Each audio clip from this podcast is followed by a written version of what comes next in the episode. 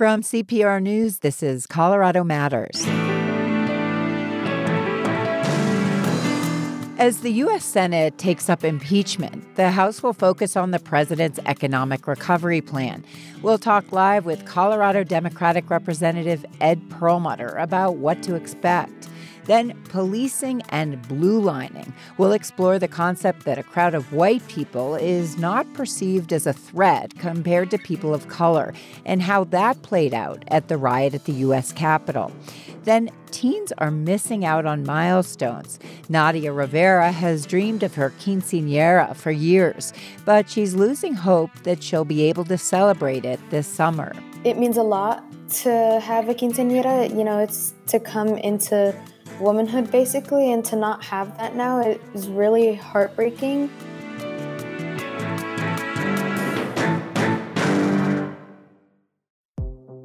During a time when so many of us have been physically distanced from friends, neighbors, and colleagues, your generous support has helped Colorado Public Radio bridge the gaps, bringing our community together through the stories that connect us all. Voluntary support is the lifeblood of the content and coverage we all rely on. Thank you for being our partner in making this kind of radio happen for the Colorado community, each and every day.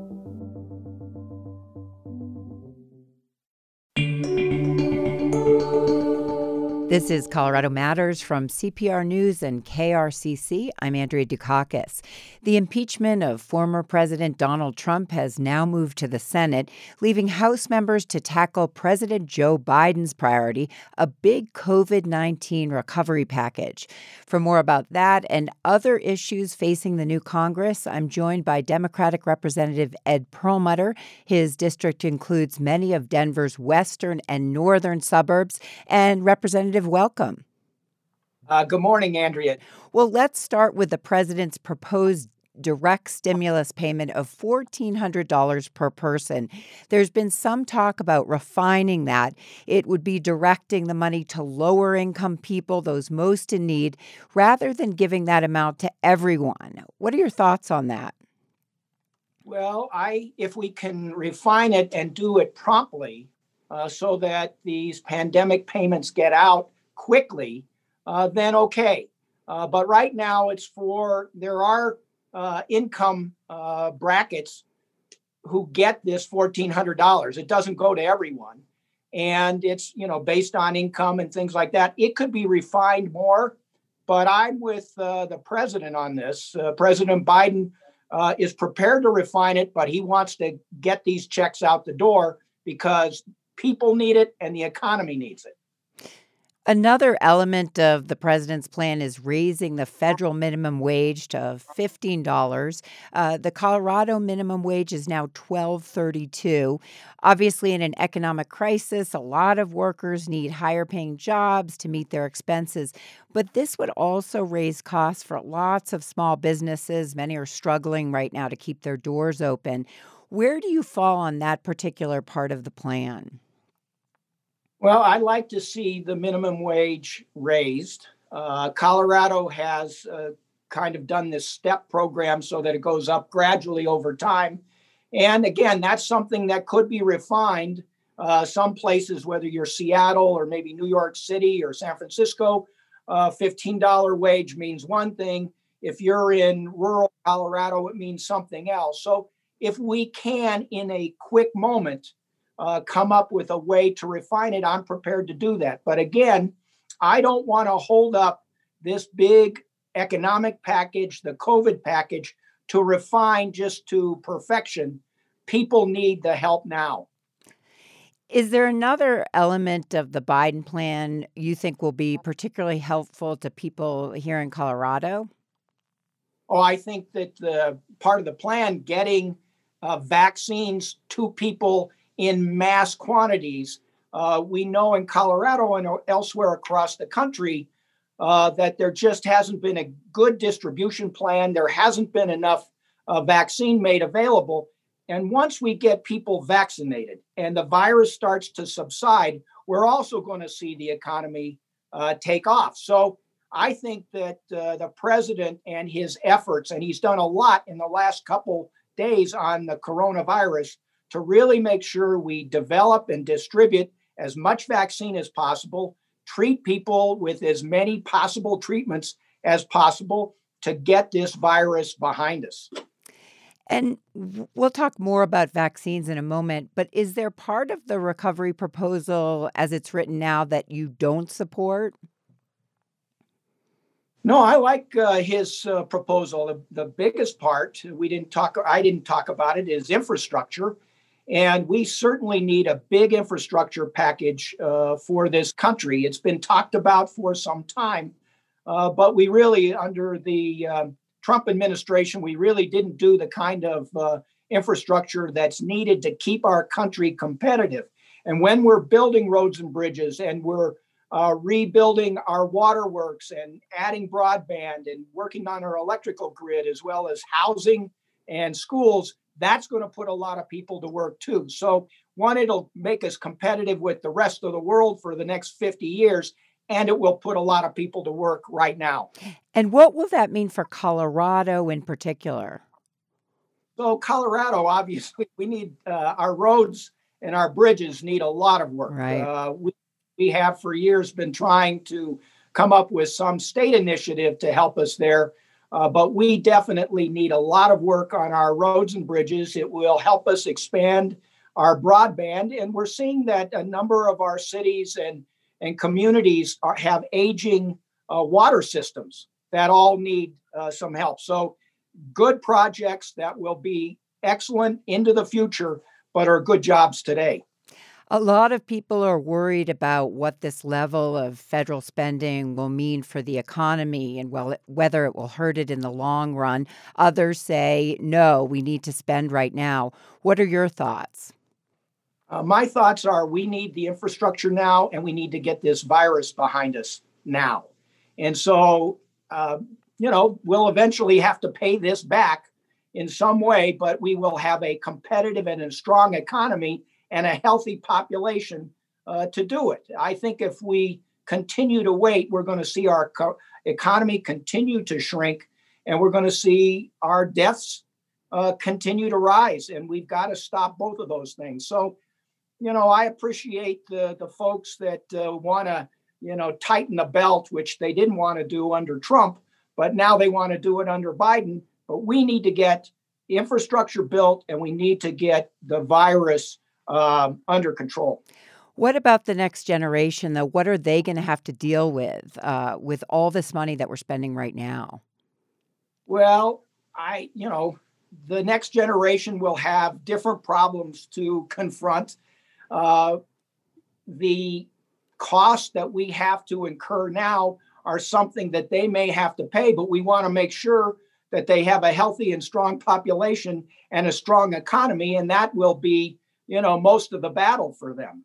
So over time, it will get paid. This country uh, has a lot of assets, and when we look at all the assets that we have, especially us as Americans, as people, that's our greatest asset uh, if we are healthy and we have jobs, uh, the future will take care of itself and uh, future generations will thank us.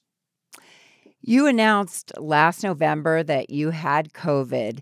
Is there anything in your personal experience with the virus that might influence your view on how President Biden should handle the pandemic?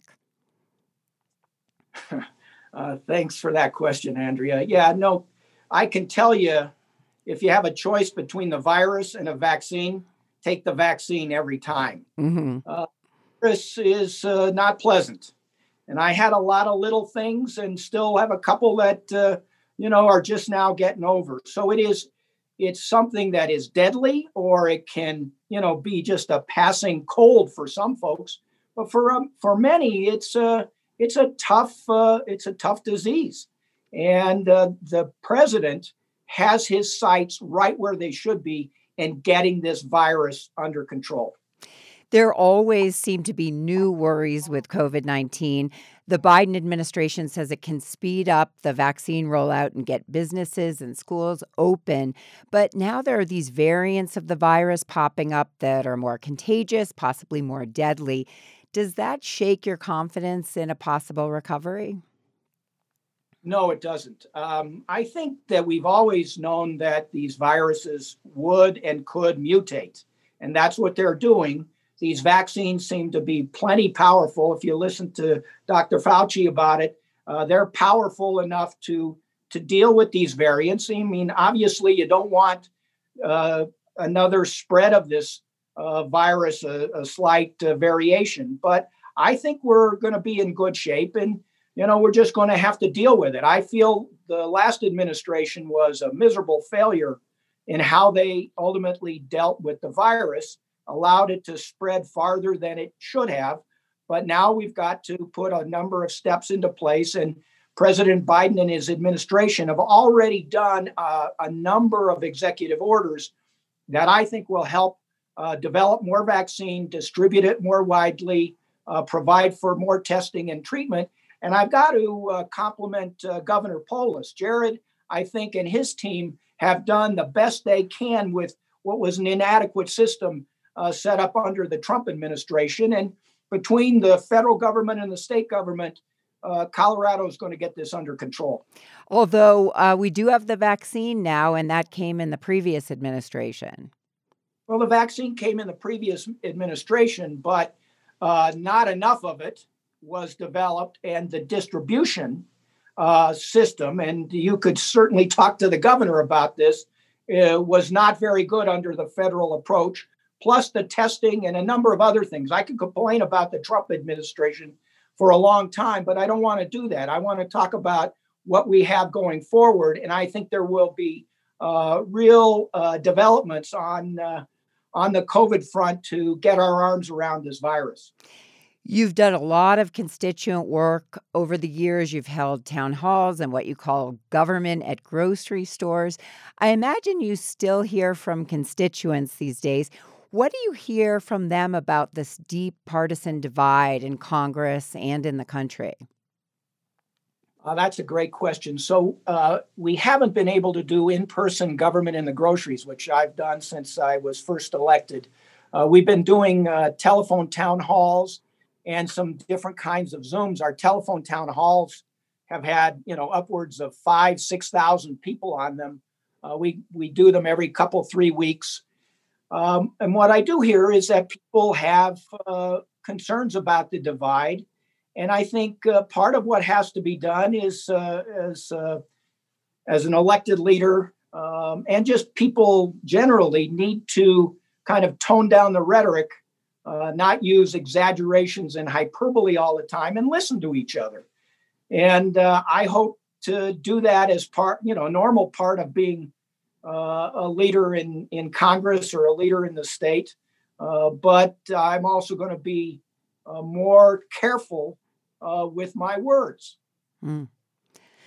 A few days before they left office, the Trump administration issued a surprise decision. It was to move the U.S. Space Command headquarters from Colorado Springs to Alabama.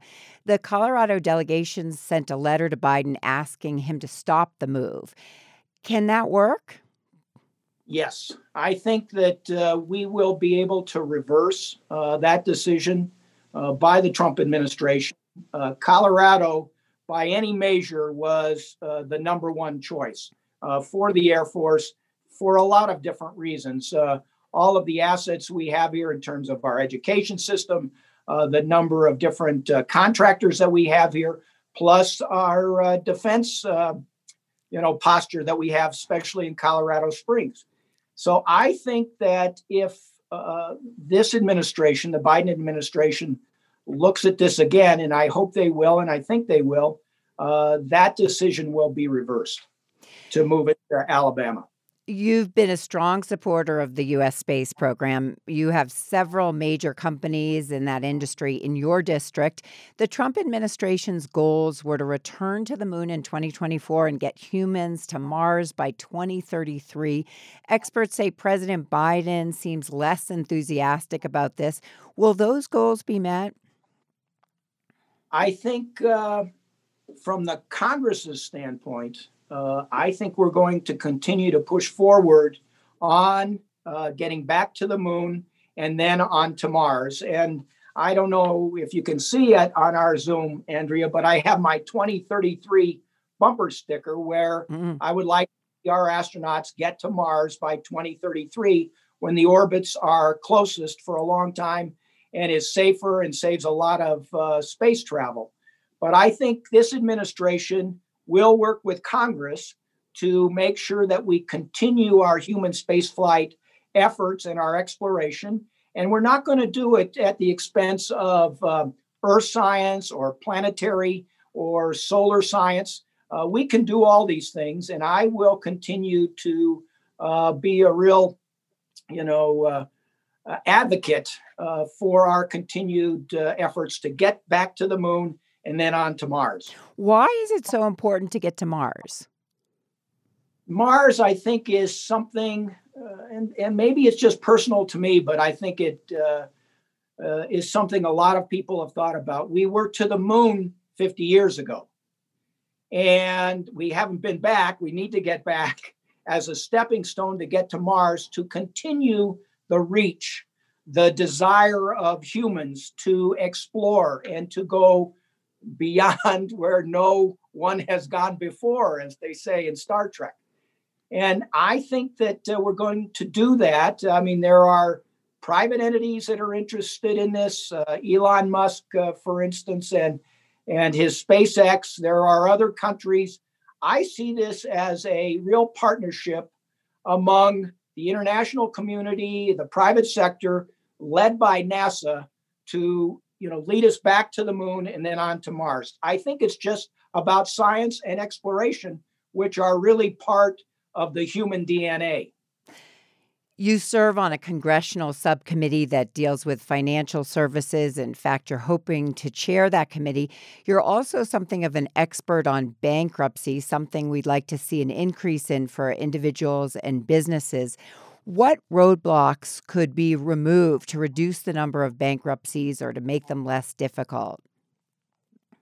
Well, let's start with the the chairmanship. Um, we are having a media, meeting later today uh, to discuss the chairmanships of various uh, subcommittees in financial services. Maxine Waters is the chair of the committee. Uh, I think that I may become the chair of the uh, consumer protection and financial institutions, which are the banks, credit unions, uh, those kinds of institutions. i I think I'll become the chair of that subcommittee.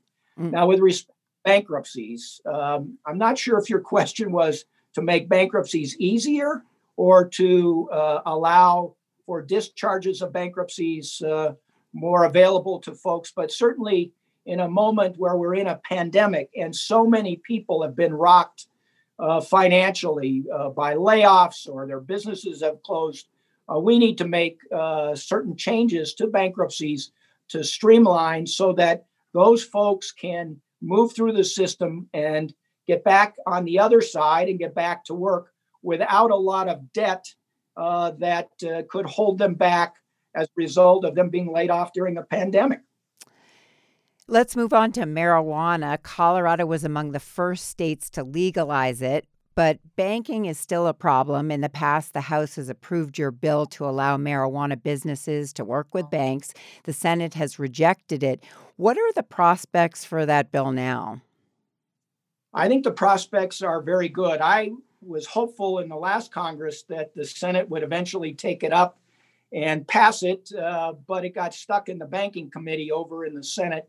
I don't think it's going to get stuck this time. Uh, you know, we ended up passing the Safe Banking Act, which allows for legitimate businesses to have legitimate uh, banking kinds of relationships because uh, under federal law, there's real question as to whether or not they can have those relationships or not. So we need to clean up uh, the law, get the federal laws to align with the state laws.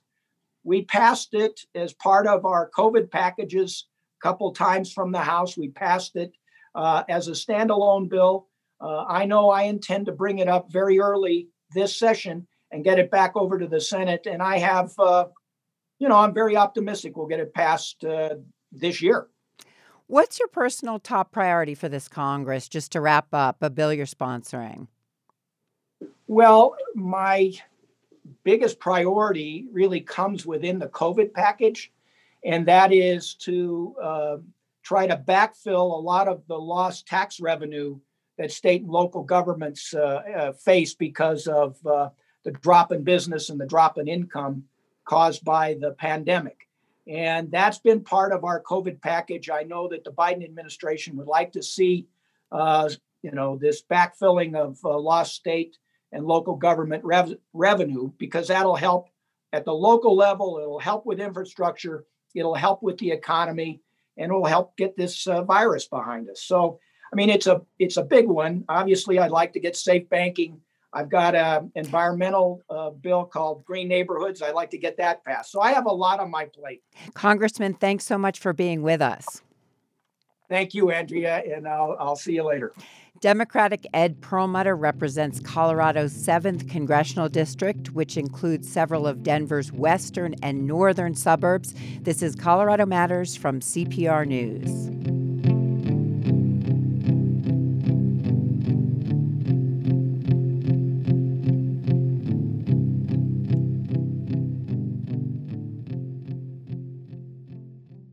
For many families, the pandemic has wiped out savings and brought them to the brink of instability.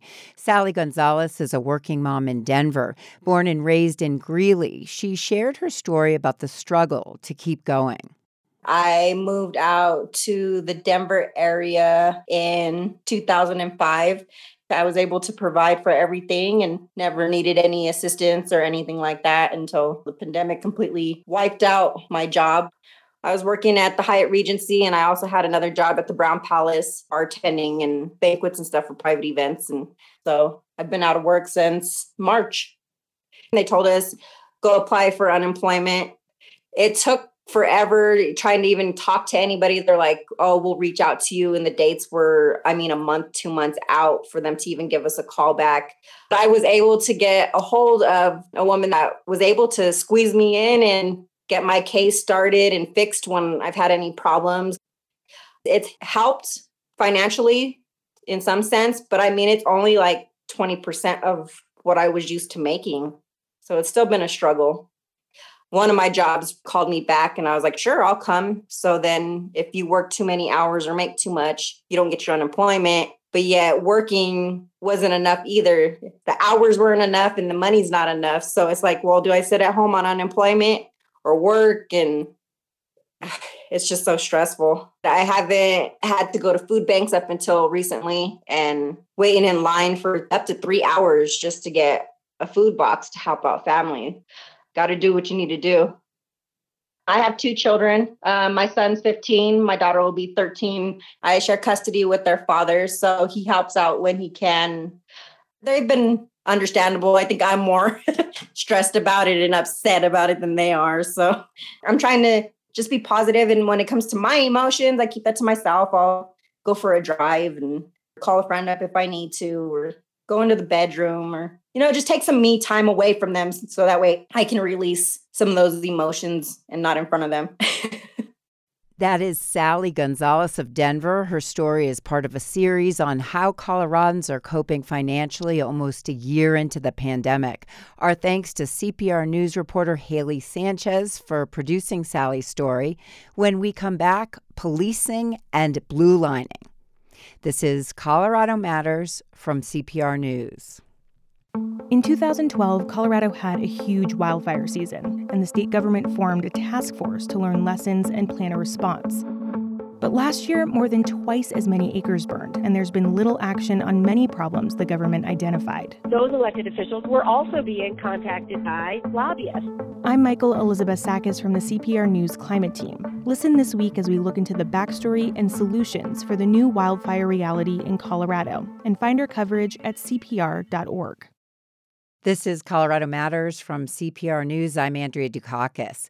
The Capitol insurrection on January 6th has sparked outrage among some activists. They see disparities in the law enforcement response to the Black Lives Matter protests of the summer. Aya Gruber is a professor of criminal law and procedure at the University of Colorado Law School in Boulder. She believes the difference can be explained by blue lining and a perception that the mostly white mob of the insurrection would not be a threat. She wrote about the concept in a paper for the Houston Law Review in December. Aya joins us to talk about it and welcome to the show. Thank you so much for having me. You recently wrote a paper, as we said, for the Houston Law Review on blue lining. What is it, and when was it first used to define this idea? So, blue lining was really a term I came up with when I was thinking about the role that police play in managing race and public spaces. Uh, we've pretty much all heard, at least in scholarly circles, of the concept of redlining. And that was a concept of banks really designating Black neighborhoods as untouchable spaces for loans. And we've seen the devastating economic results of that in the form of Black families being unable to accrue wealth in the housing market. And it's something that you know President Biden has been bringing up. Mm-hmm. Um, well, much in the way banks sort of redlined black neighborhoods and designated them disorderly untouchable areas. Police have served the function of also demarcating black and poor neighborhoods as these high crime disorderly areas and concentrating their policing in those areas. Um, so i use blue lining sort of in that way that that redlining was used. I also use blue lining because the term thin blue line has been sort of deliberately publicized um, to the American public to indicate that police were the only line between utter criminality and disorder and a functioning society. And really, what I see the blue line is as one maintaining different hierarchies racial, class, and socioeconomic. So, those are the two senses in which I use the term blue lining. And blue obviously uh, refers to law enforcement. How do you think blue lining explains the differences in response to the Black Lives Matters protests at the Capitol insurrection? Well, I think it's a complicated story of, of many factors, but one of the factors that's clear, and I think this is, you know, evident in all different kinds of protests, not just Black Lives Matter versus the insurrection, but that is that the perception of protesters when they are uh, protesting for left based issues, and especially when they're Black protesters or Black adjacent protesters protesting the police. The perception of them is that they're highly dangerous, highly disorderly, and even you know words like terrorists and rioters were used for peaceful protesters. Whereas with the Capitol insurrection, we had mainly white, right leaning protesters um, whom law enforcement officials had been tracking and seeing online were saying that they were going to be armed and they were prepared to fight to the death and they were you know relatively organized. And yet the perception of them as more peaceful and more orderly persisted despite the massive amounts of chatter where many of them themselves were using this highly violent rhetoric. So, what specifically did the Capitol Police fail to do in either the planning or the policing during the ins- insurrection? Well, it's a complicated story, right? Because, you know, on the one hand, a lot of people are pointing to the smoking gun evidence that the police are you know really connected to these white supremacist group through the the selfies and the mm-hmm. you know police behavior of directing some of the rioters to different offices within the capitol and then the amount of police and military presence there were within the body of the rioters themselves but i think the main connection to this perception that blackness and criminality are related or black neighborhoods and criminality are related was just the idea that it was hard for the officials to really believe that the Trump supporters were going to be violent insurrectionists. Mm. They didn't actually think that was going to happen. And so when the Capitol Police went to the Sergeant of Arms at, at, at um, the Congress and said, you know, we might need some military help there was a reluctance to send in the military. And, and this is kind of understandable because there had been so much pushback in the militarization against the Black Lives Matter protesters. But when they made that balancing decision, they really saw bringing in the military as unnecessary because of the nature of these protests and weighed against the perception of a militarized DC, they decided it wasn't the right time. Whereas it was kind of like the opposite calculation for Black Lives Matter. There wasn't this chatter, there wasn't this indication that it was going to be totally violent and riotous. And yet there was a quickness to use that military, paramilitary, um, or militar- militarized policing presence. Several of the people in the mob outside the U.S. Capitol building were almost indignant at the police response. Was that surprising? The, it's not that surprising. Um, you know, we have police concentrated in certain neighborhoods, and they're called quote unquote high crime neighborhoods, but decades worth of criminology studies. And there's a very famous criminologist named Jeffrey Fagan out, out of New York who has studied this for many years, has shown that police officers' perceptions of a high crime area are nearly unrelated to actual crime rates and relate far more to the racial makeup of the area, namely Black, um, or the person they have to be arresting at the time. So when police have a perception of high crime neighborhood and criminality that's related to race and socioeconomic status, and you have Trump supporters that are mostly middle class um, or upper middle class. I mean, people who could sort of afford to fly to Washington D.C. and protest, and and white. Of course, they're surprised when the police treat them aggressively. So there was one woman who was absolutely in tears and said, "Wait a second, the police are shooting at us." I mean, I, uh, you know, there there was a bullet. Somebody did die, but mostly shooting tear gas. But she said, "Police are shooting at us. They're not supposed to do that. We're the patriots. They're supposed to shoot at Black Lives Matter." And she mm. was genuinely confused and upset at this situation because she had not experienced being a target of the police.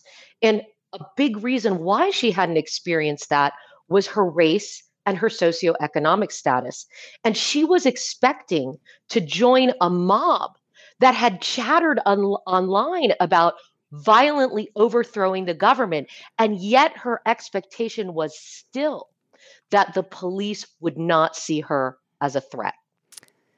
Some people say the response after incidents ends up being more policing. Let's hear from Colorado Congressman Jason Crow. He's talking about the security in Washington, D.C. during the inauguration. The self styled militia groups and um, anti government groups and uh, conspiracy theorists uh, who you know deeply have believed these lies that they have been told, uh, and they've been radicalized. And I think we have to take that very seriously, and I have to uh, make sure that we are working with uh, our law enforcement agencies and and others to uh, address any threats. And I think that's something that we're going to have to address in, in not just the months but the years ahead.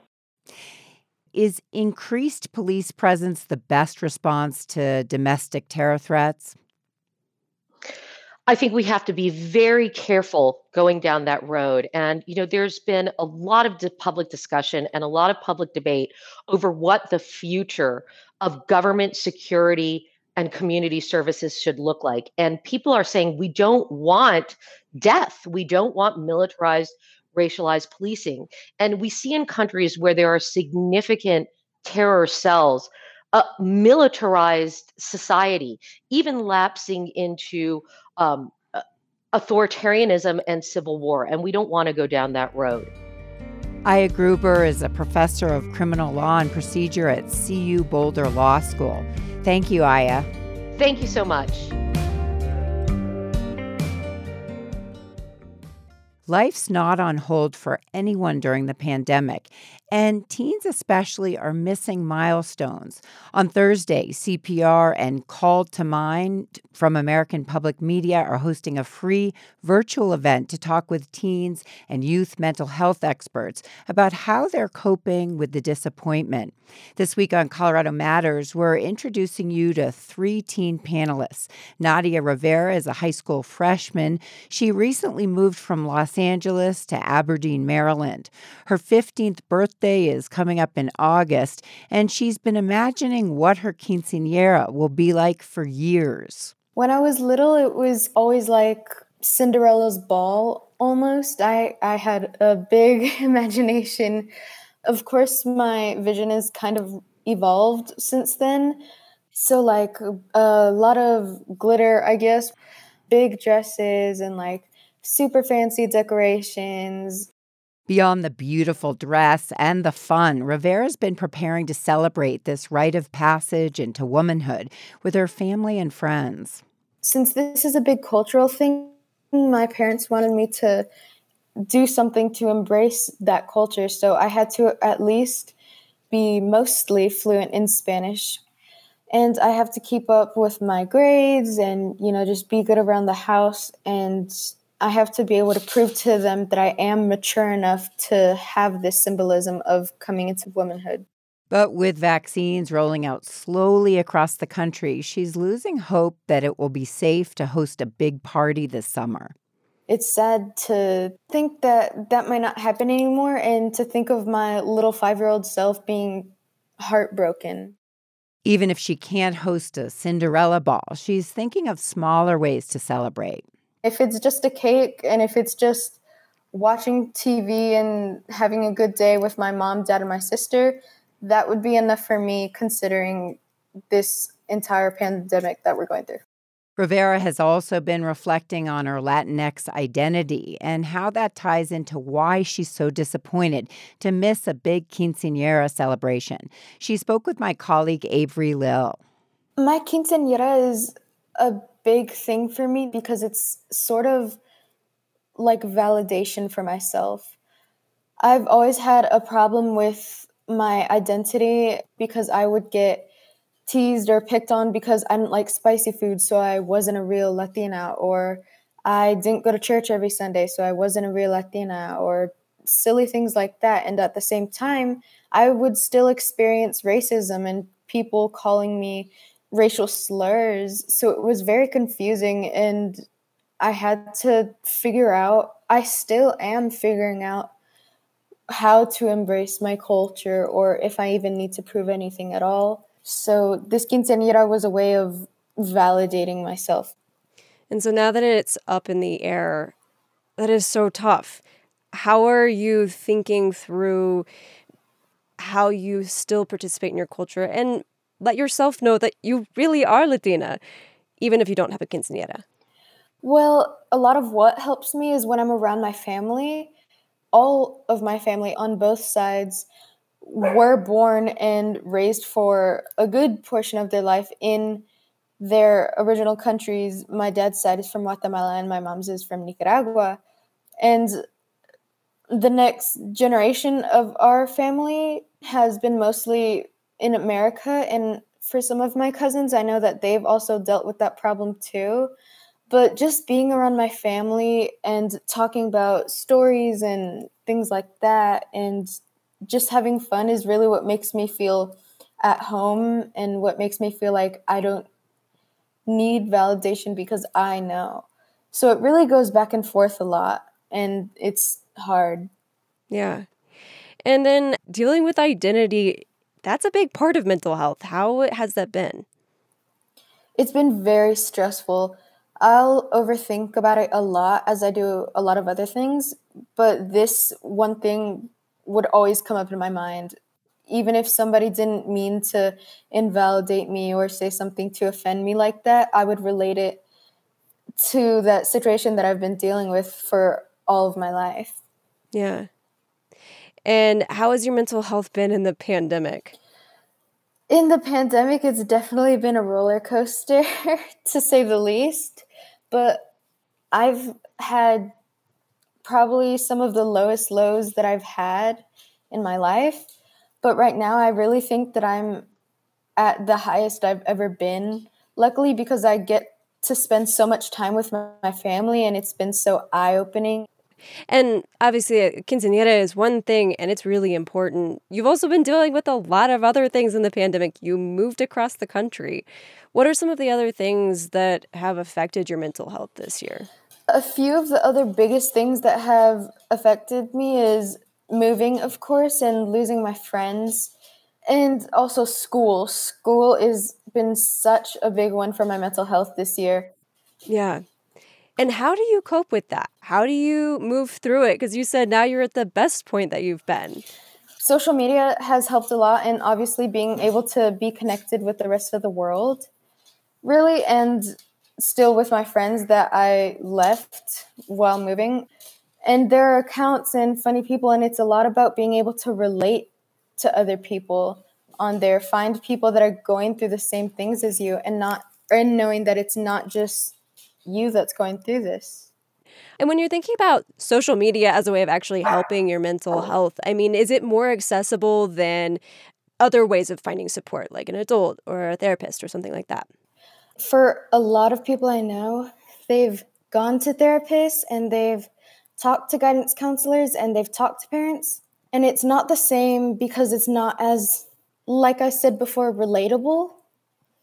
There are many phrases and many things that I think parents is where it comes from mostly, say, and sometimes, you know, family friends say that really put you down and make you feel like what you're going through isn't anything. So I think that social media, it's a whole entire new tool, a whole entire new resource. Can you tell us more about what makes you feel invalidated when you talk with adults? They will literally say that, oh, that's nothing because when I was your age, I was going through this and that and making you seem like this is you exaggerating. And it, it worries you like, oh, if this seems this hard now, then imagine the future. Also, things like calling them dramatic kind of give the same effect, but my personality, I guess I've been called dramatic a lot, and being called dramatic when I'm finally talking about my mental health is really upsetting because then later they wonder why I'm not talking about my mental health with them. Yeah.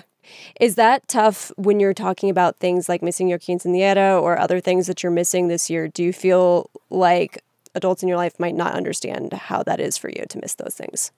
I definitely think that they don't because this is such a new era, especially with technology.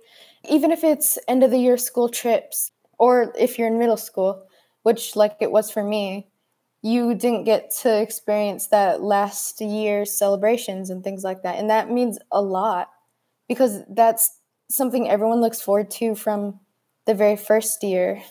Yeah, and since you moved during your freshman year, does that mean that there are friends in your middle school that you just didn't see after we went to online learning in March last year? Definitely. I lost a lot of connections. I haven't seen my old school in a year, I think in March. It will be literally a year since I've seen anyone except for a small group of very close friends. I've lost a lot of connections and friendships, but it also really brought out who truly is my friend and what bonds I truly do have with people and how strong they are. And how are you talking with your close friends about mental health right now? I am very grateful to, for the first time in what feels like ever, I've been able to just pour things out and rant and talk about things that I need to take things off my chest that I need to talk about. And it's really relieving to have someone there because also it's not just me that's spilling everything out because it's her too and my other friends too. And that gives me a sense of allyship because really it is because we're all going through the same thing at our age with you know, what's supposed to happen and the pandemic. That's Nadia Rivera speaking with my colleague Avery Lill. Nadia is one of the teen panelists for the virtual event Avery will be hosting this Thursday at 4 p.m. Life's Not on Hold Teens Navigate Missed Milestones. CPR is co producing the event with Call to Mind. It's an American public media initiative. We'll be sharing mental health solutions as we talk with two other teens. We'll also talk with a school social worker and an advocate for youth mental health who wrote the book that inspired the movie Mean Girls. You're also an important part of the discussion. You'll be able to ask the panelists questions during the live Q&A. Register for free at cpr.org.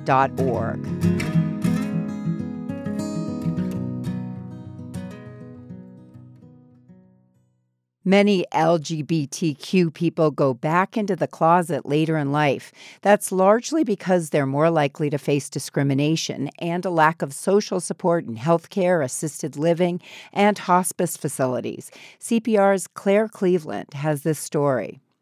Esther Lucero met the love of her life, Kathy, back in 1980. They worked together in Denver, and at first, they were just friends. There was nothing at the beginning. But she told me, she says, the first day I met you, I said, I'm going to spend the rest of my life with that girl. So there you go. they started dating a few years later. Then they moved in together and bought a house. In 2015, they got married. A couple years later, Lucero and Kathy both got colds. Lucero got better, but Kathy developed new symptoms. They found out she had a rare form of leukemia.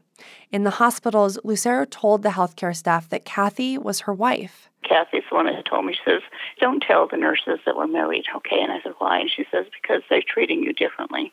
And they're treating me differently. I said, okay. Lucero says some staff responded well, but others did seem off put.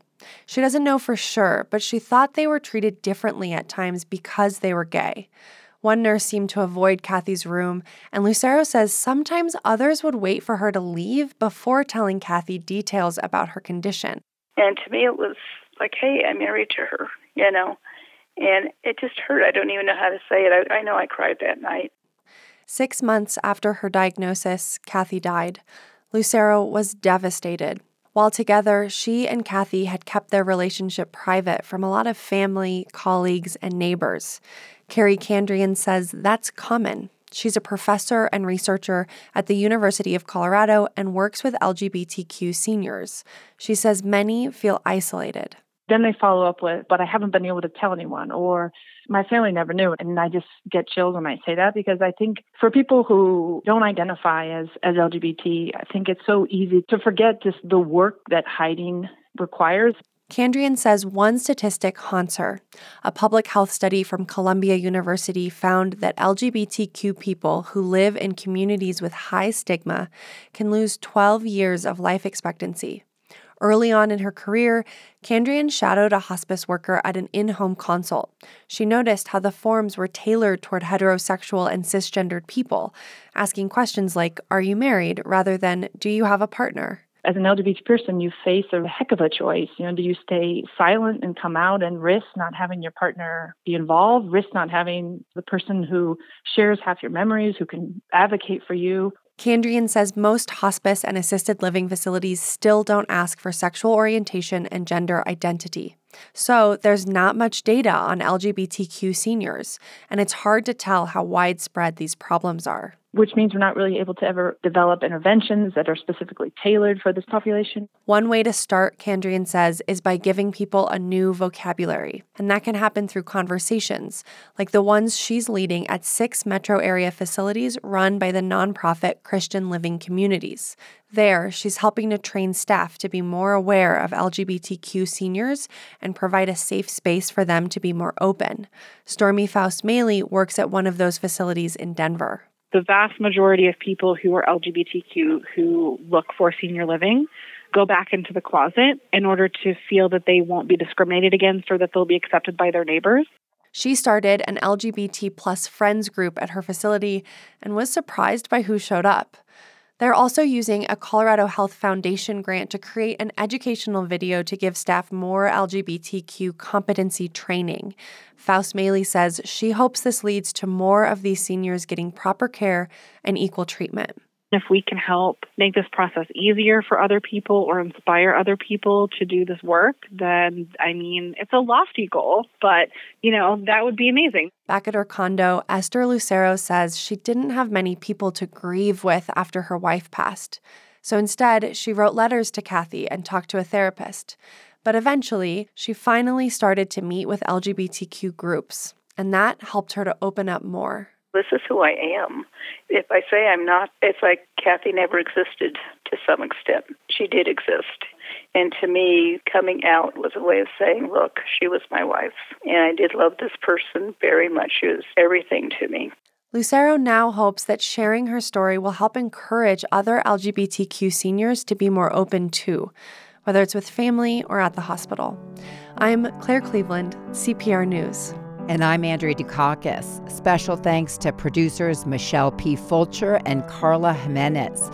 This is Colorado Matters from CPR News.